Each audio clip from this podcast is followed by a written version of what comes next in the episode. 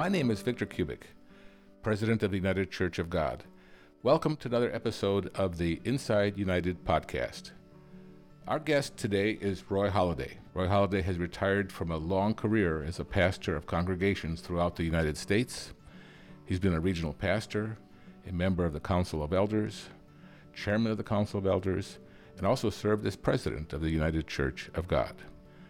I have known and worked with Roy Holladay off and on for several decades and consider him and his supportive wife Norma dear friends. Roy is one of the hardest workers that I have ever come in contact with. His dedication to whatever the project or challenge has been greatly appreciated. And I would say his greatest quality to me is seeing him. He has the heart of a pastor and truly a person who loves people. So, welcome to Inside United, Roy. Well, thank you, Victor. It is a privilege to be on the podcast with you. Well, Roy, it's just a real privilege, too, from my end to be able to have you here and to share some thoughts with you and to share them with the people that'll be listening. Roy, please tell us a little bit about yourself. You know, where are you from? I was born in Glasgow, Kentucky, with my twin sister, Roberta.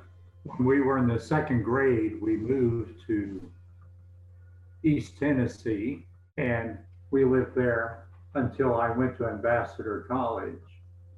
I have four other siblings two brothers, two sisters. My parents were strong parents. I always admired my father because he was such a hard worker. Much of his life, he worked two jobs. And I remember him getting up at five to six o'clock in the morning doing chores around the house that needed to be done, such as milking the cows, feeding the chickens, cutting wood, and then go out and work on the farm. Later in life, he got a job working at Southern Railroad. Mm-hmm. It was 1957 that we began to listen to the World Tomorrow broadcast. And we had had a house fire. Everything in the house burned, plus the house.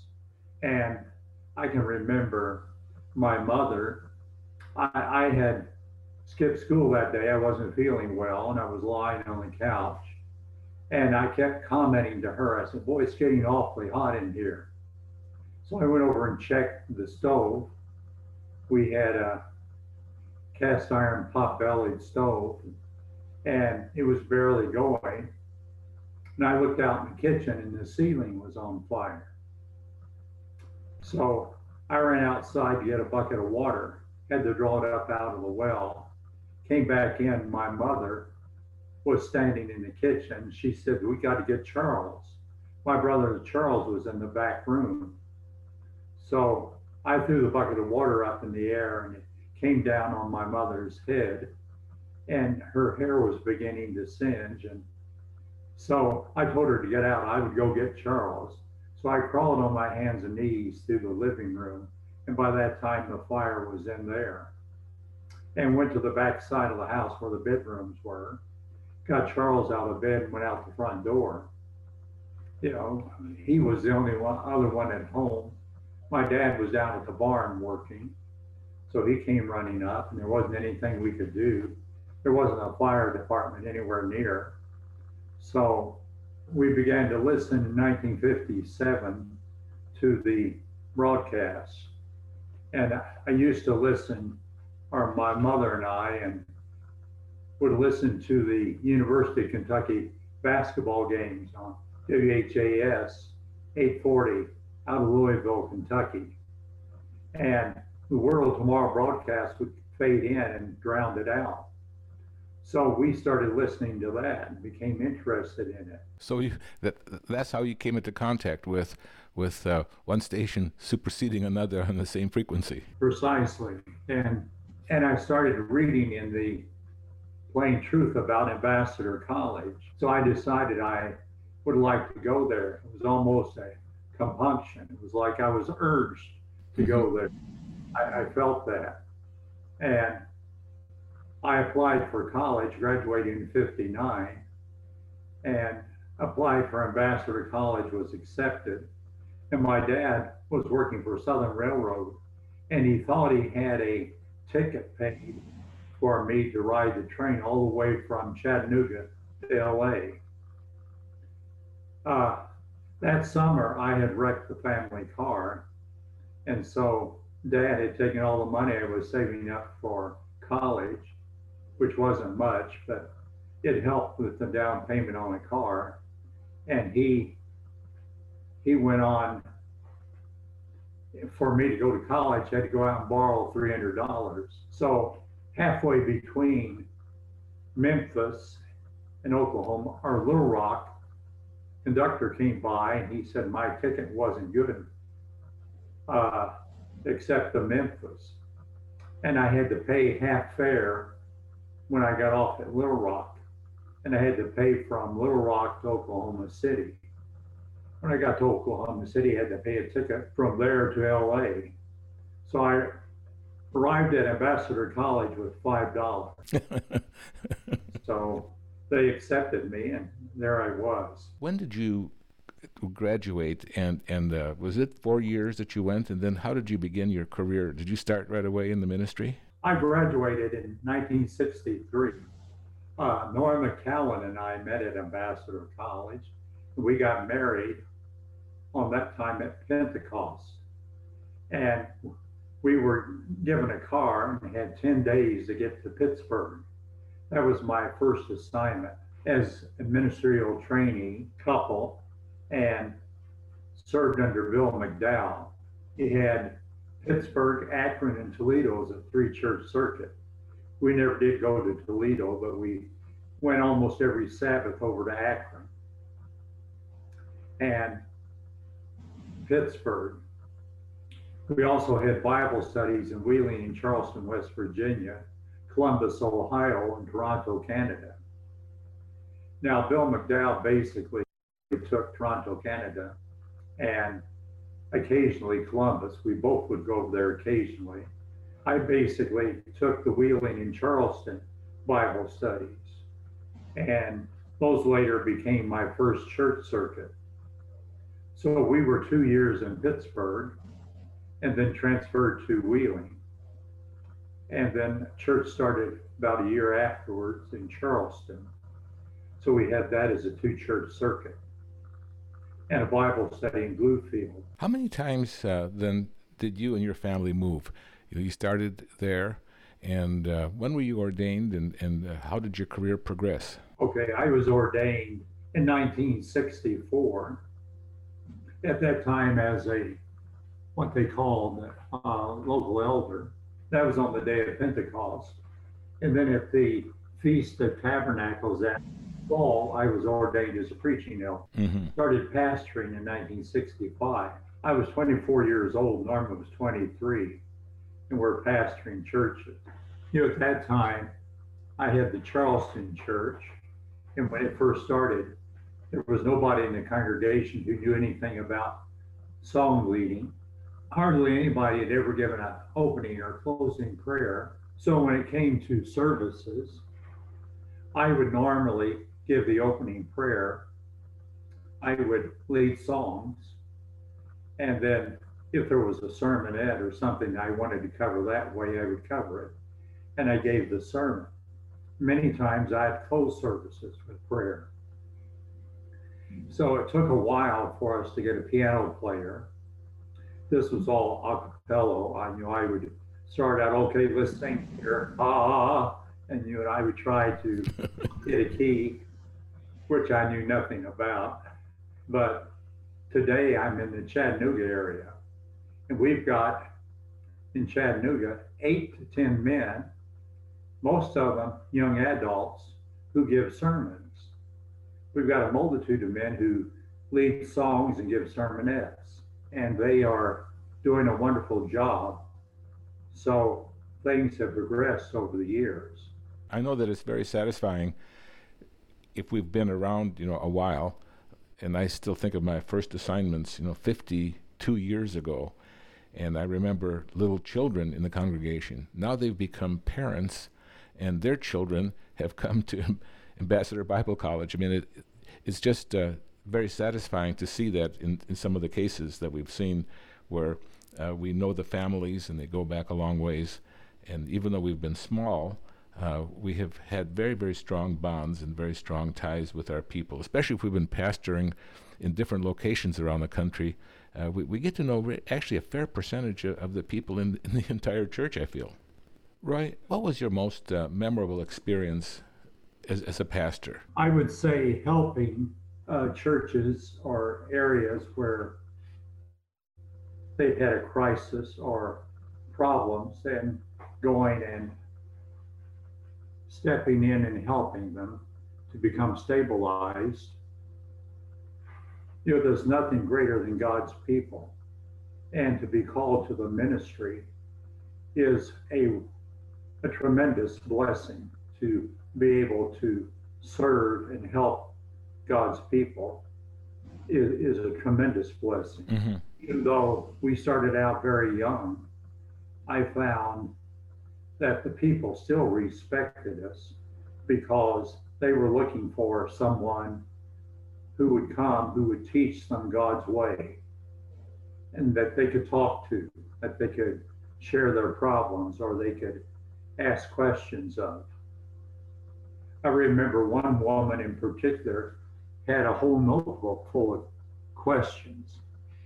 And a lot of times we have people who will write in and say, Well, we've got all these questions we want answered. Well, she did. I mean, she literally had hundreds of pages of questions. it's, it's amazing back at that time when we first came out, there were over 90 letters of prospective members. And Mr. McDowell was just covered with work. And he asked me to start visiting them, but we decided we would do something a little different. Both of us had been on nationwide baptizing tours. So we decided we would take a baptizing tour up north, up through here in Oil City, Pennsylvania, which we did over a period of two weeks. We just stayed out for five days in the week.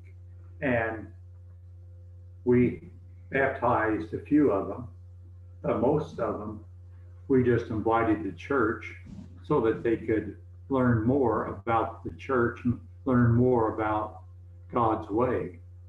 So, in a period of two weeks, we saw 90 of those individuals.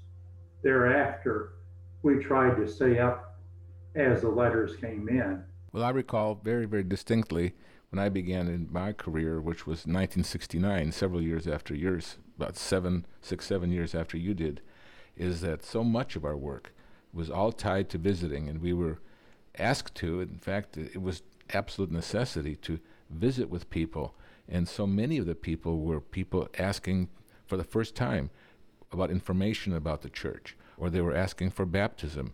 We had so many of these, and I recall even where I started in the Dakotas in southern Minnesota, we would have up to five to ten letters a week. And, you know, just week after week after week of people who were requesting, asking about baptism. And, and, you know, were very concerned about their lives and their future. And I found that to be a very, very satisfying part. And that has somewhat changed as less and less people have asked those types of questions. Right. In fact, we were required to get 20 visits a week. Mm-hmm. And I can remember Charleston was a four hour drive from Wheeling. So I, anytime I'd go to Charleston, have a Bible study or a spokesman's club or go visit, I wouldn't get home until one or two o'clock in the morning. I'd come home and all of the boys were in bed. Norma would be waiting up for me many times she would have changed the furniture in the living room and I'd come in, I'd stumble over something. I got to looking when I would come in to make sure, turn the light on and make sure that everything was where it was when I left. There were weeks actually I would go where I would not see the boys except on the weekends, on the Sabbath. And so that put a strain there on our relationships. Uh, so I tried to spend as much time as possible with them whenever the occasion arose. So thankfully, on the weekends, we had youth activities.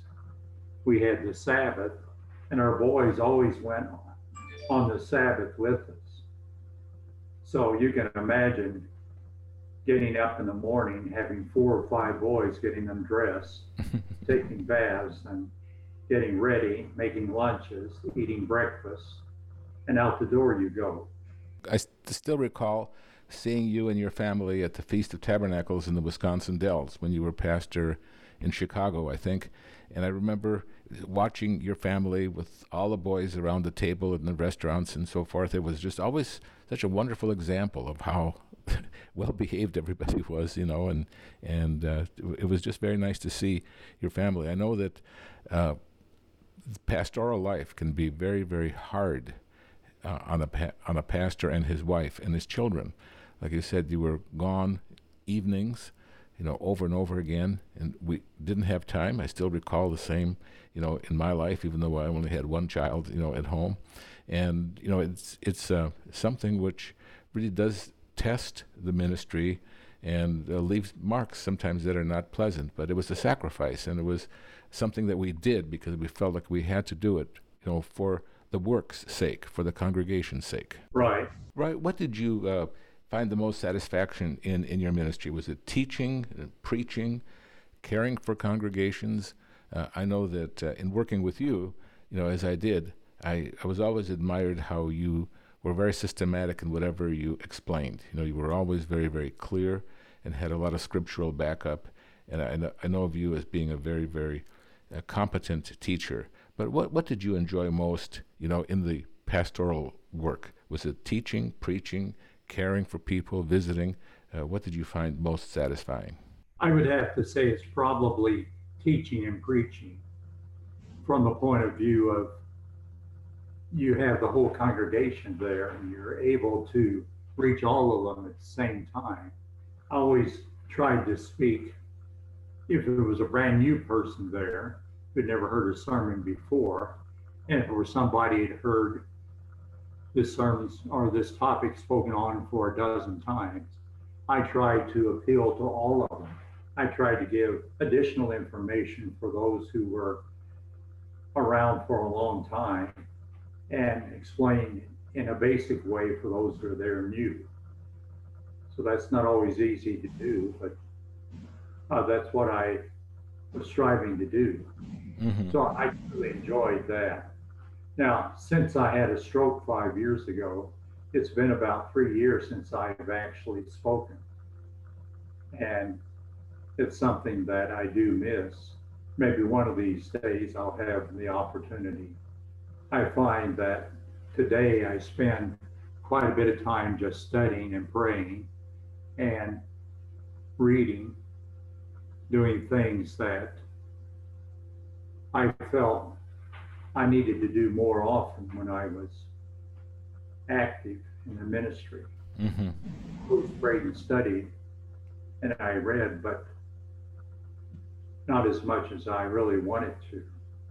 But of course, you were divided. You had all kinds of extra duties that you were doing. Well, it's it's amazing in the ministry, you know, when you get very committed to to your work, uh, as to how many things you have to balance and how many things you have to prioritize. And sometimes, if you're a person who likes doing things, you, you don't prioritize as well. You just do everything that comes at you, and something has to give. And I think it's a very important lesson, maybe, as we pass on to others who follow us, is the importance of having these things straight. Otherwise, a person's life can become upended, you, know, and, and when they don't have a re- restoring or refueling of the Spirit of God in their life. That is absolutely true. In fact, when United first started, I was on the council. I did a survey of the southeast region of the ministers there on how much they worked every week. And I found that every one of them said that they worked 70 plus hours a week. So the ministry some people might think the ministers don't do anything, but working 70 hours a week, now that included sermon preparation as well as visiting in clubs and all the different kinds of activities. I can remember when we first started, I had three churches. I was a regional pastor and a feast coordinator. I was also on the council and I was in charge of the moving committee when we first decided to move from Pasadena to Cincinnati. I was in charge of that.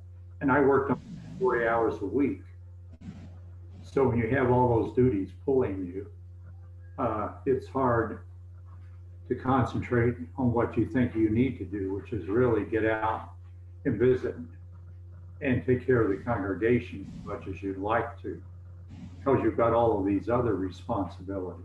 Well, I know that when we started in our ministry, everything was revolved around visiting pretty much, except for midweek Bible studies or some other church function. And uh, then, you know, we had more jobs piled onto us, administering a festival site or running a camp or, or you know, if you were on the council of elders, you know, duties that were involved there. I remember so well when you were, I believe, the chairman of the ad hoc committee for moving from, you mentioned Pasadena, I think it was Arcadia that we were moving from to uh, Cincinnati. And, or just wherever, you know, and, and you did such a f- tremendous study on it. I was on that committee, but I didn't do anywhere near the work that you did. And you had it so well organized. And uh, I, I, I, would just, I marveled as to how you put all that information together, which created quite a case for actually being here in Cincinnati as we are now. Yeah, that was was a lot of work, but you know that that type of thing I think we've learned over the years. I mean, we still have our men doing additional jobs, but if if there's one lesson that I could pass on, and that is uh, that you know the if a man is a pastor, you know, that needs to be his main focus. We don't need to pile a lot of duties on the men. You know, when I was the operation manager for ministerial services, one of the things that I tried to do was to make sure that the men were not being overburdened.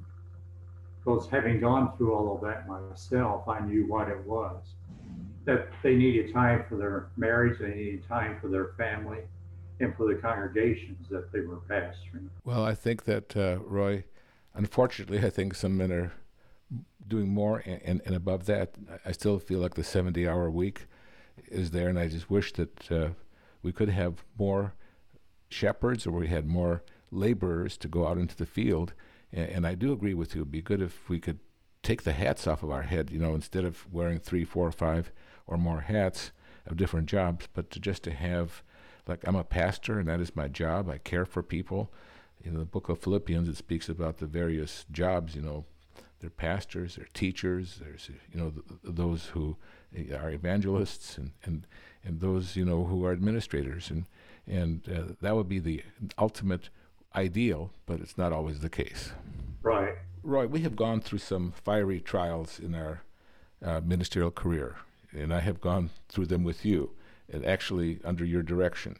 You know, I feel like you have mentored me, and I have followed you, but you, I'm sure, have ingrained in you some of the trauma from the fiery trials in our ministerial careers that we've shared together. Can you please share a story from one of them and how you handled it? I think I can. Back in 1974, as an example, there was a small uh, group that left on the East Coast. And we were transferred from San Antonio to Richmond, Norfolk to pastor the church there. The church pastor took about 350, 400 members out of the church. And I can remember very vividly when we first got to Richmond, the first time we saw the people was Passover night. We walked in the room and I introduced myself, well, the women just who were there flocked around my wife. And they were so uh, traumatized that they they all came up, they touched her.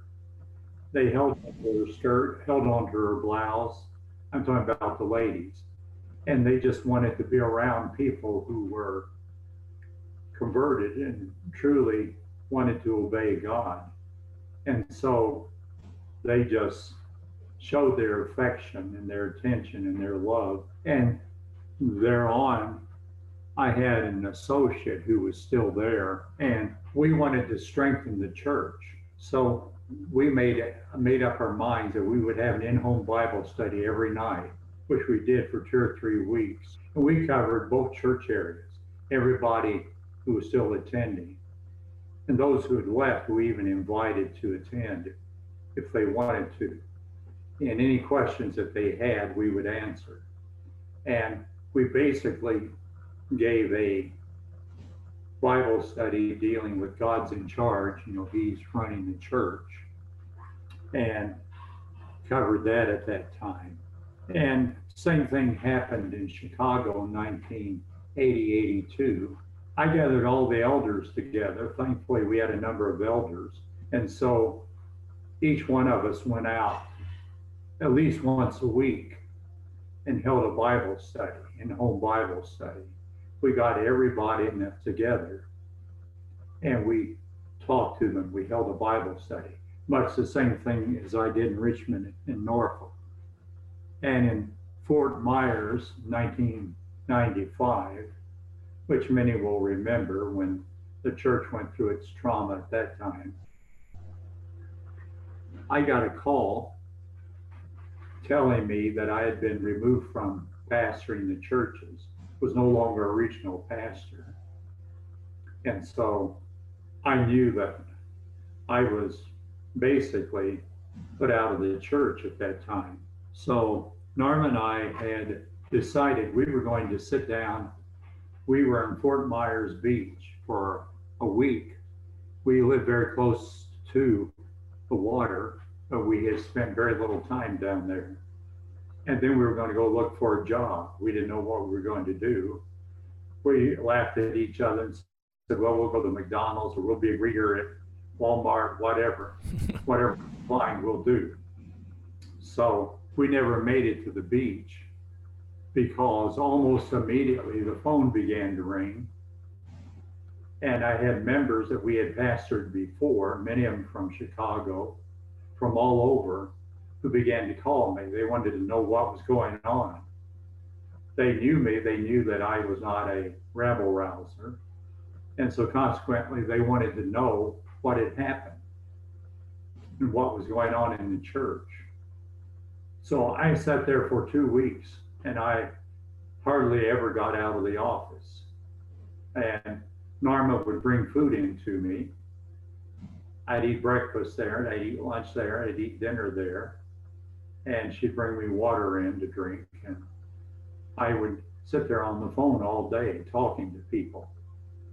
And a lot of times while I was talking to one person, somebody else called and left a message.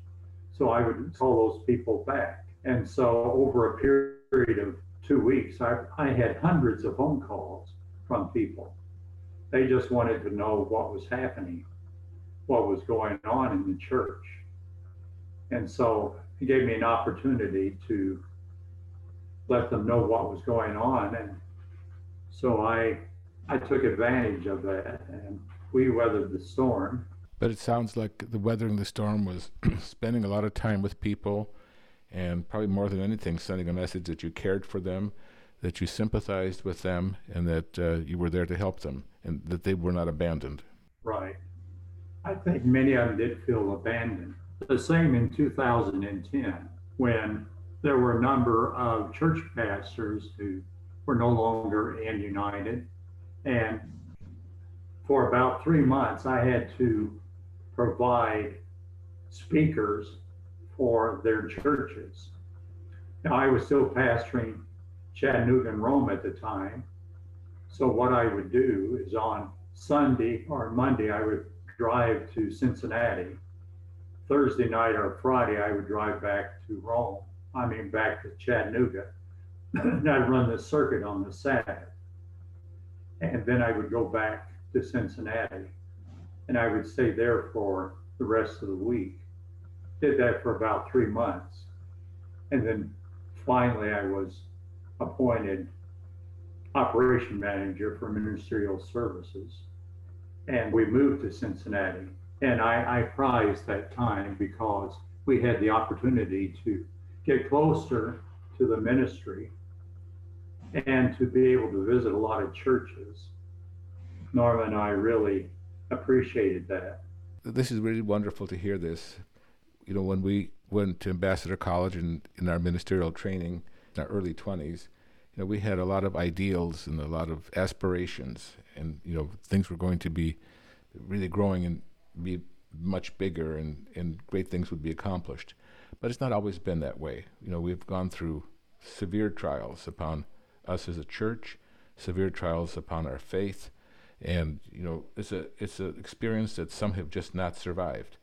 But Roy, give us some lessons of faith and character that we could learn from the things that have happened, but more importantly, maybe you could share with others here of uh, how to handle some of the trials that go through when you feel like you are so overwhelmed, you don't know what to do, you don't even know how to think or even pray. You know, what have you learned and how have you come to terms with some of these crises when you are a leader? First of all, you have to be be a leader. You've got to be one who trains and teaches people. I, remember in 95 in Fort Myers, we would go out on the Sabbath. We'd been told not to go to church. We would go out on the Sabbath and eat lunch. And one Sabbath, we ran into a group of about 30 members who were no longer attending. And they asked me to pastor them. And I told them that I, I would speak to them, look after them, but I would not take tithes and offerings. They had to find a, a hall and they had to pay for it among themselves. And I would come there every Sabbath. And so what I found is that I gave two basic sermons, basic doctrines every Sabbath and grounded all those people. Pretty soon we had people coming down from St. Pete, Tampa, and all over to attend with us and to keep the Passover that year. I know that they felt uh, abandoned, and you know, the Bible does talk about the sheep, you know, as, as symbolic of, of members, and when their leader or, or the leaders are quarreling, it's very, very upsetting to them. And you have set such a good example of caring for people who have been wounded, you know, in that way. Is there anything else that you would like to share with us at this point as we wind up our podcast?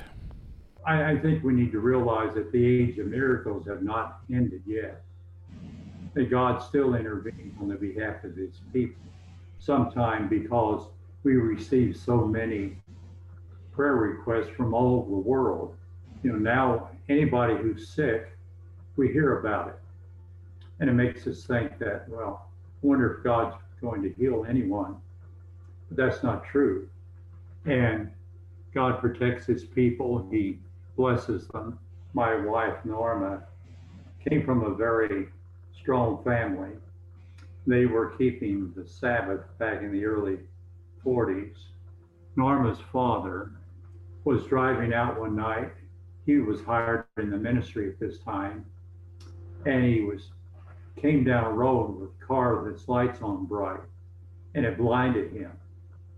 And he went right by it without realizing he was on a T road, that that road teed into another one, and that he was in the middle of the intersection of the other road by the time he could see what was going on. The road was only 30 feet wide. And all at once something grabbed the wheel and turned it. He said he didn't. It just took it from his hands and turned it.